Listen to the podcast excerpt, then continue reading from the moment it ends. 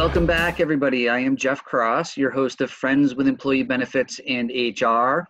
Uh, here we are wrapping up week eight of working from home, and, and it seems like we're starting to see some light at the end of the tunnel as the coronavirus hospitalizations have been steadily decreasing over the last few days, at least in, in Connecticut. Um, in the news, there's been a lot of talk on a state and national level as to how to best open up America uh, and Connecticut again. And so that brings us directly to today's topic, uh, which is uh, which is that that reentry or that that reopening. And so we're very honored and and excited to be joined by Mike Rambros, uh, President and CEO of the Whitney Center. And Mike's here to discuss what his plans are for uh, what what he'll call reemergence once the green light is given. So, Mike, welcome to the podcast. Thanks for being with us. And I want to jump right in. I know we're on a tight time frame here, but I, I, want to level set for our listeners so they know what you guys do at the Whitney Center. If you could take a couple of minutes, let us know kind of the core mission of the Whitney Center and a little bit about sort of pre-pandemic operations and what that looked like, and then how it's changed since we got the shelter at home order how that's affected the business, uh, all of your stakeholders, the residents, their families, your employees. Just just an overview of what, what you've been going through since we uh, got into this craziness.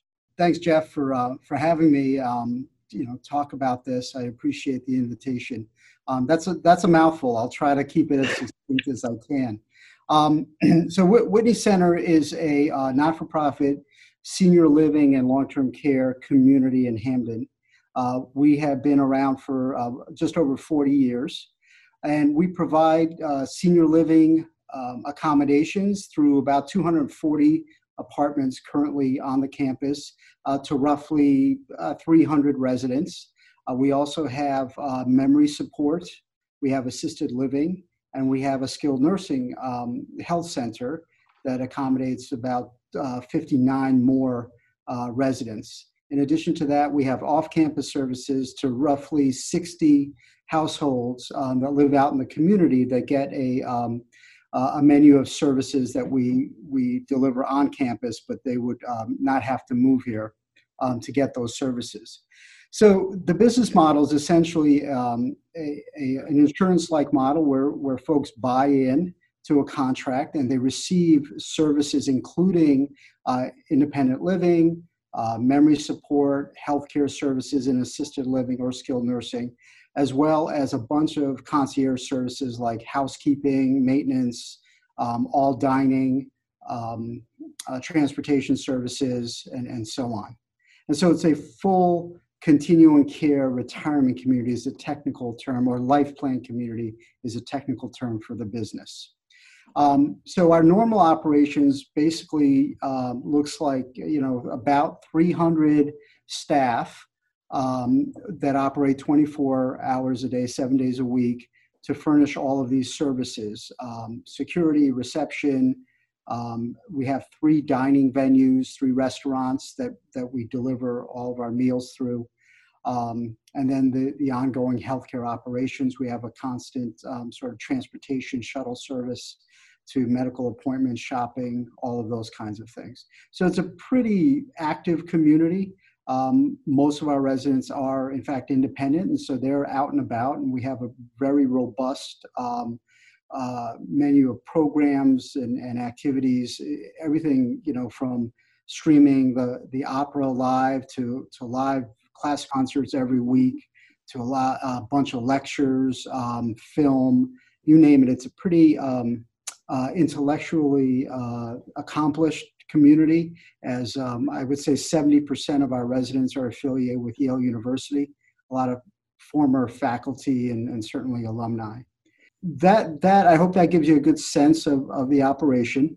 Since uh, we've gone into the, um, the shelter in place, which we actually, I think, started implementing around May, uh, March 13th, um, since we've gone into that mode, We've cut back significantly on our staffing that are here on campus.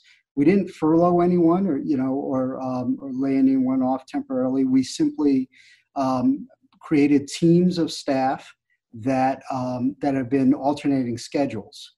And so we're paying folks to be either here on campus delivering services or off campus um, on call, essentially at home. Um, and that, that enables us to limit the exposure and contain if we should have a, a positive case here. So we're continuing to provide all these services. Um, however, we're not um, doing anything in a congregate setting. So all of those um, those activities, those programs I mentioned, including our dining program, are all now in the apartments of, of residents. So we're doing delivery services in in terms of our meals, uh, groceries, um, all, you name it. We're bringing everything to the apartment, including mail, um, all packages. Um, we've we've organized our our operation to limit the um, the travel um, of every resident outside their apartment. So, so Mike, your response to the pandemic and to the you know stay at home, shelter at home order, for you, it it was really you know you had to kind of figure out how to honor the social distancing and all the precautions that were taking taking it not just for your employees, but you've got the the unique situation of your residents as well, and and not just your residents, but your other your other um, customers, the folks that you serve at home off site. So there was really kind of a twofold issue for you uh, being being in the business that you're in. Yeah, yeah, it's not many businesses where where you know you sort of live with your customers, right? And so there's two distinct stakeholder groups to to um, to serve to keep them. And safe. so when and so when we talk about reentry, which is really kind of the purpose of this podcast or, or when the when the shelter at home order is lifted at least to some degree you you you have to figure out not just okay what does that mean for your employees but what does that mean for uh, for all of your stakeholders including the residents and everybody that you serve that's right we so it, it's a pretty complex you know operation when you have to think about both of those groups at the same time and how how how those initiatives have to converge but before we get into that, because I really want to focus on that and your plans for the the we're we're just going to call it reentry or reopening, understanding that you didn't stop operations. You you can't. You, you know, um, you just kind of change the way you do things. But um, but before we do that, quick question out of curiosity: Did did you did so you had to come up with a sort of a business survival plan did that for you include payroll protection loans or or did you able were you able to avoid that no um, it absolutely included the payroll protection um, program yeah. we we in our nursing home we limited our uh, census our outside admissions um, so that we would have the capacity to take care of our contract holders so in addition to the contract holders um, in, in all of our healthcare services, we, we have outside external non-contract holder admissions. So we limited that, uh, which cut our, um, our revenue significantly in that part of our business um, to the tune of, you know, what we're projecting about $3 million um, for the course of the year. So we applied and, and just actually received our SBA number yesterday um, uh, for a two and a quarter million dollar um, payroll protection. Yeah, and then there's some other uh, additional assistance through Medicare, Medicaid, you know, that they're they're funding as well to help to help um, organizations like ours. All right, let's let's get into the meat of this thing because we really want to talk about. We're we're trying to kind of give our clients and our listeners, anybody who's who dares to listen to the podcast, sort of guidance on you know how do you plan for this. Again, we'll call it reopening of the economy in Connecticut. So, and I want to start by asking you when did you even when did you begin your planning for this re- reopening of the economy in Connecticut? So I, I started thinking about this a couple weeks ago. Um, and, and call some of my senior team members and you know just having casual conversations to think about um, what it, what does that look like how would we for instance stage dining services you know we, we just don't flip a switch and say okay everyone you know you go back to dining in, in these different venues that we have.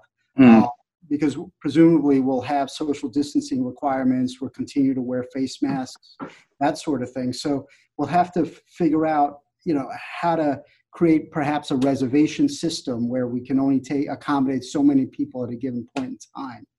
Um, along with that, we have to consider how we bring our staff back. So Um, in addition to having the staggered or alternating schedules and the teams, we also mandated single employer um, for, for any of our staff who are working at other organizations with uh, potential risk of exposure. Because the, the folks we serve are, are, you know, average age is like 83. Um, and we know in Connecticut, I've been tracking it over the age of 70, one in three, or actually over the age of 80, one in three folks uh, are, um, are dying from contracting the virus. The number is incredibly high. And so we're very careful as to who, whom we let into the building. So those staff who opted to work for another employer during this time still have their job here when this is over. So we have to figure out how to phase those folks back in as well. Because you reduced hours and therefore a lot of people people might have gone out and uh, because they're essential workers they're they're delivering care for residential living right? So they might have gone out and and replaced that income somewhere else. Well yeah so we actually didn't reduce our overall hours. What we did was mandate that any employee with a second or third job had had to choose so those folks who had more hours at Yale New Haven Hospital, for example, go there um, and we're holding their job for them. So we have the same amount of hours and we're just filling it with other part time staff. But in terms of thinking about this, right, so we have to think about staging the, um, we're calling it a reemergence plan, but uh, reentry is fine. Um, hmm. We have to think about this for the on the resident and and uh, member side at home as well as the uh, employees. Um, and, and it's really interesting as we've been having the conversations what, what's what we're recognizing is wait a minute there are some things that we're learning through this process that will be very different um, after we get back to routine operations. And and so what are those things? What are we learning? Um, as opposed to having a defined sense of what normal looks like uh, post COVID 19 and, and sort of putting a stake in ground and working toward that um, where we'd rather more organically go through a design thinking process, learn from each stakeholder group what's wor- what's worked well, you know, what is it that they've experienced that we might want to continue, either something new or something that we're doing differently. For instance, our communications efforts have um, have just blossomed because we're you know we're keeping regular communication with all of our stakeholders in a way that we've never really you know done before. So there are things about that we'll want to continue do you mean mike do you mean frequency or the method of communication or both? Both both. Yeah, um, yeah frequency for sure uh, to keep everyone updated because one of the things we we we're keen on is to keep everyone feeling confident that hey we've got this right? No matter what happens how many cases we get here on campus we'll be able we're prepared and we can manage it and we can keep everyone safe. Um, so that takes a lot of ongoing communication and there's a level of transparency there that's required as well to um, to build that trust. And so we've learned a lot from that. We've learned a lot from um, our employee relations work, trying to keep morale up and, and addressing the, the, um, the fear and, and of the uncertain, right? And, and so the things in that we, we want to learn um, what's happened, how people are feeling about these things, so that as we go forward, we're not simply working to what we, we had previously, but to something new it was a couple of weeks ago you said we, I was going to start thinking about this. So who within your organization did you kind of bring into the the strategy sessions and then what external or third party partners or resources have you been utilizing as well to plan for your re we'll call it reemergence. I like that. I'll, I'll go with your wording.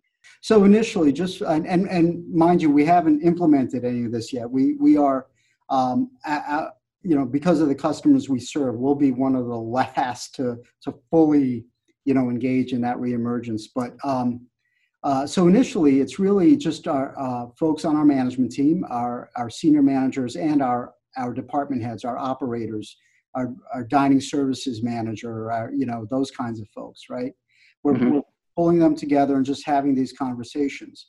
What we've um, decided that through our design thinking process, that the, one of the first steps, if you're familiar with that process, is really empathy and, and to empathize with our stakeholder groups. So we're pulling in now through a series of probably WebEx or Zoom conference calls. We're going to be pulling in um, our employees, our line staff. We're going to be pulling in uh, residents themselves and members who are at home, and perhaps family members to to engage them in conversations around very specific questions. Things like, okay, what have you learned about yourself and the community through this experience? Um, what practices have we established that you would like to see continue? Um, and uh, what is it that you miss most about our pre-COVID experience, right? And so, you know, and we want to have those conversations now rather than after we're coming out of this, so that we can start to define and and and um, and even ideate around that new normal, right? So that we have a target, a destination that we can work work toward in terms of how we reemerge. I love that the idea that that question what what do you miss most about the pre COVID nineteen experience? Because um, this is an opportunity to to make sure that you keep doing the things that are that that you were doing really well and that people really were appreciating and liking, but then you know make change that's going to probably have you come out of this even stronger than than before, right? Yeah, that that that is our hope. Um, you know, one thing I've I've been observing a lot uh, during this um, evolution, but one thing I've that's really resonated with me is the resilience of these eight, you know 83 85 90 year olds um, and, and i think it's driven partially out of fear because they are the most vulnerable um, but they're finding i believe um, uh, themselves to be able to handle change better than than they previously thought they could.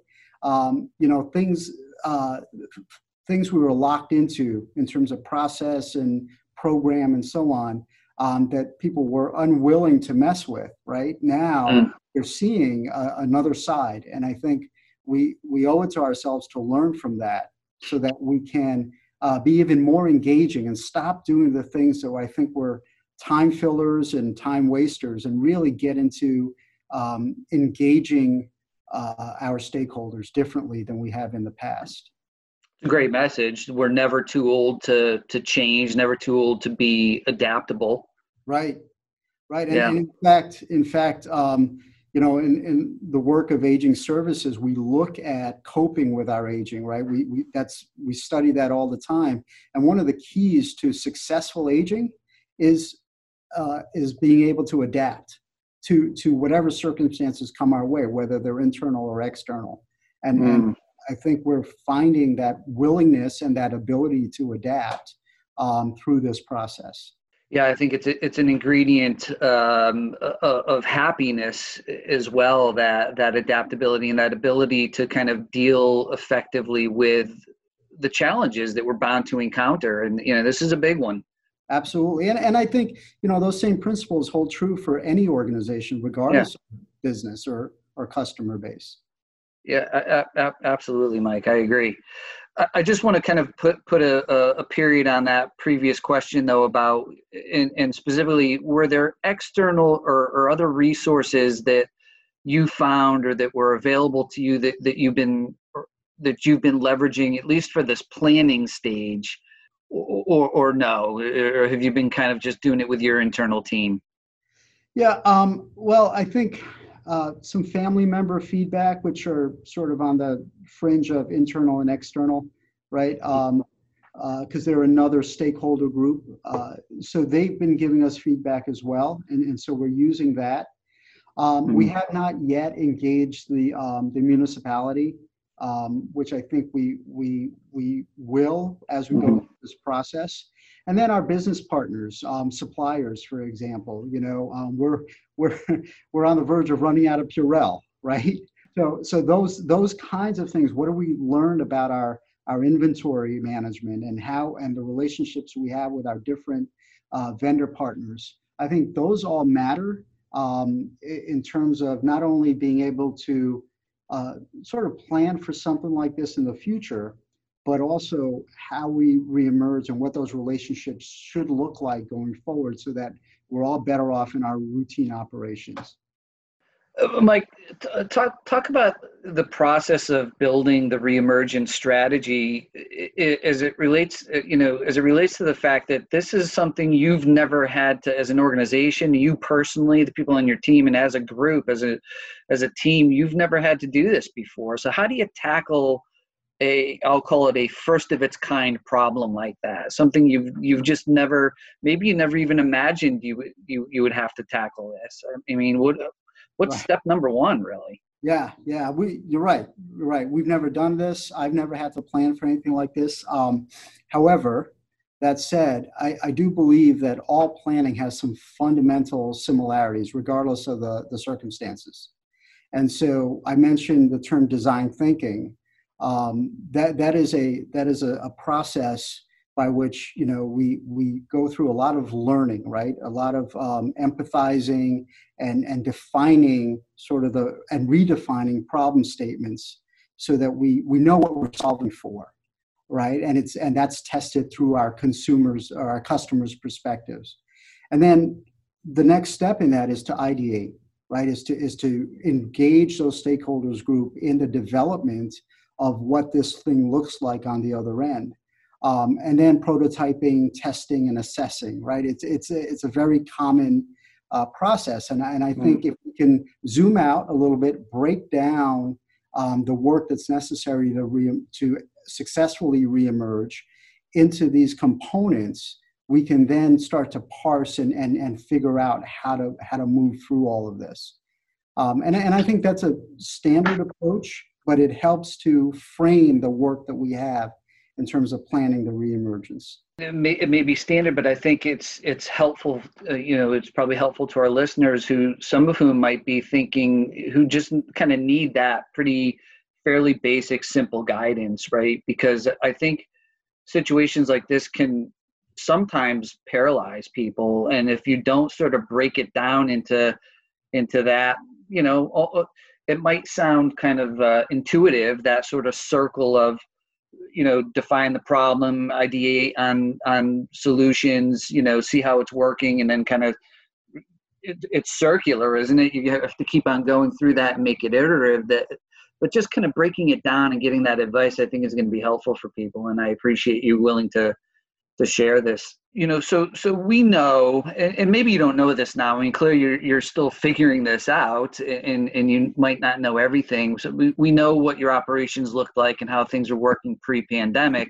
do you, do you have any kind of idea yet as well how are they going to look differently what's it going to look like once some of the the restrictions are lifted yeah, so um, you're right. it's it's hard to envision kind of the specifics, right, of, mm-hmm. what the operations will look like. However, I think I can envision some of the characteristics of the operation as they might, you know, go, going forward as compared to what we had. And some of those characteristics, I, I think, will be um, a much better partnership with our stakeholders.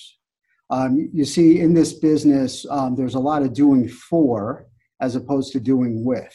And so when we when we provide services, when we uh, provide care for our customers, it's really this relationship of provider to receiver.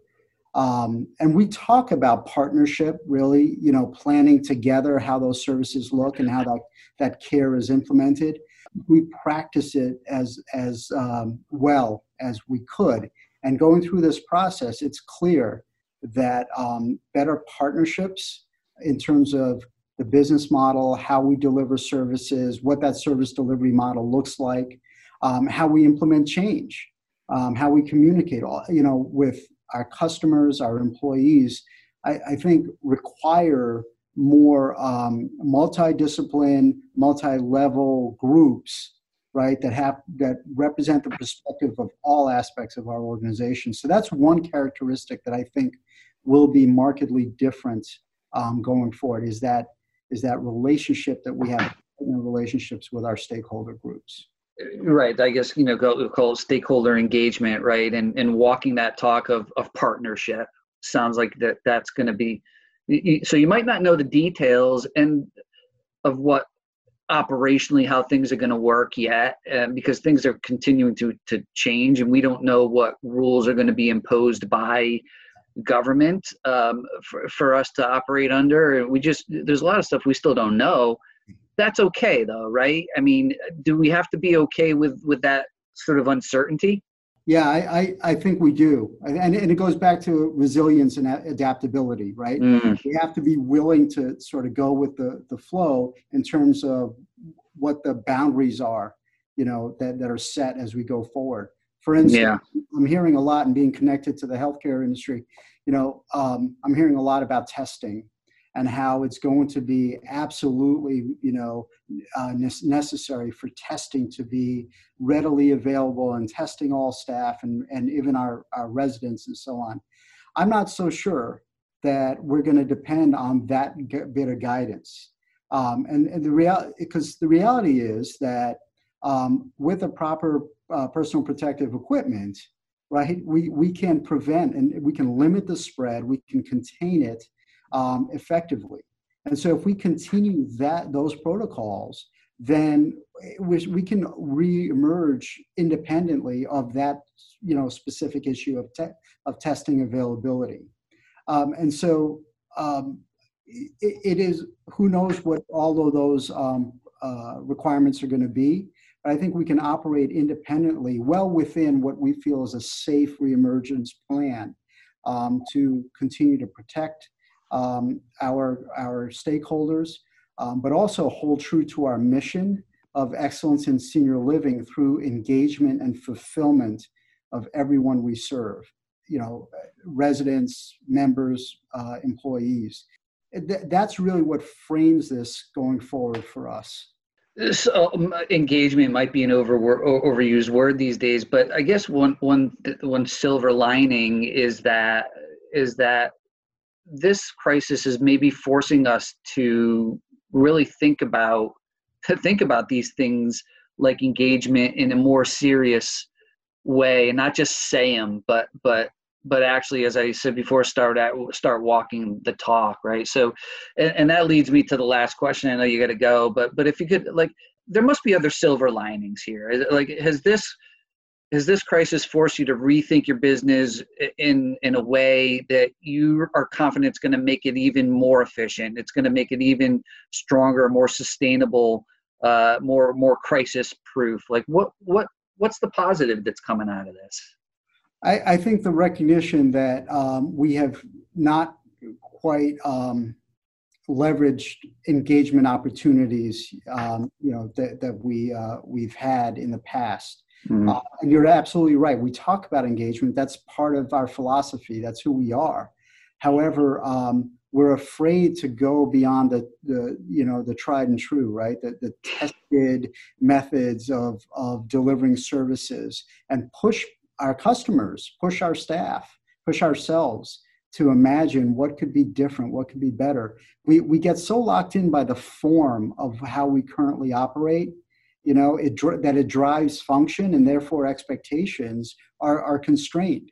I, I think I, I, the silver lining in, in this is the is the um, the opportunity to see uh, ourselves challenge one another challenge ourselves challenge our, our customers and our employees to really uh, think beyond what constantly improve rather than just get locked into you know things that we're comfortable with that is a definite silver lining. I think more specifically, the use of technology and social engagement is is for this age group especially. We're seeing it, you know, at every age group, but for this age group especially, who has been somewhat um, uh, reluctant to adopt the, those technologies, we're doing a lot more t- toward helping those folks get engaged, get that technology, learn it, and we're also even pushing them to do it because the way we're releasing information right, requires that they engage in technology rather than us sort of coddling folks and say, well, they don't adopt technology as readily, so let's continue to provide paper and you know. So it, it's that that's a good example, I think, of how we'll we'll we'll shift through the um, what we've learned through this process. Great, awesome. Uh, if I could just get one more minute, Mike, because we always like to conclude with with uh, what we call rapid fire questions, just so everyone listening can get to know you a little bit better personally. Do, do you have literally thirty seconds? Okay. Okay, ready? Yeah. C- cats or dogs? Dogs. Favorite band? Led Zeppelin. Nice. If you had one superpower, what would it be? Fly. Mm-hmm. If you weren't doing what you do now, Mike, what would you be doing? I'd be uh, building houses for um, uh, disaster areas. Finally, our theme at One Digital this year is being bold. So, what does that mean to you, Mike? What does being bold mean to you? Um, I think being bold uh, means exactly what we've been talking about stepping out, right? Uh, stepping into the breach, challenging ourselves, being able to zoom out and look at ourselves, our behaviors, our patterns, um, and challenging ourselves in terms of, you know, what, what can we do better so that we can affect better outcomes and have, and have just a, a, a better impact on the world around us. Th- thanks again, Mike, for joining us today. I really appreciate you taking the time uh, with us. Everything, everything that's going on. I know you're crazy busy, but you've really uh, helped our listeners uh, talking about your plans and telling us what the Whitney Center is doing as you think about reemergence. And um, I, I, know that you're putting a, a, a, lot of work and effort into this, and, and a lot of our clients are. So, very appreciative of that. And uh, everyone listening, thanks as always for tuning in. This has been another episode of Friends with Employee Benefits and HR. Stay safe and be well, everybody.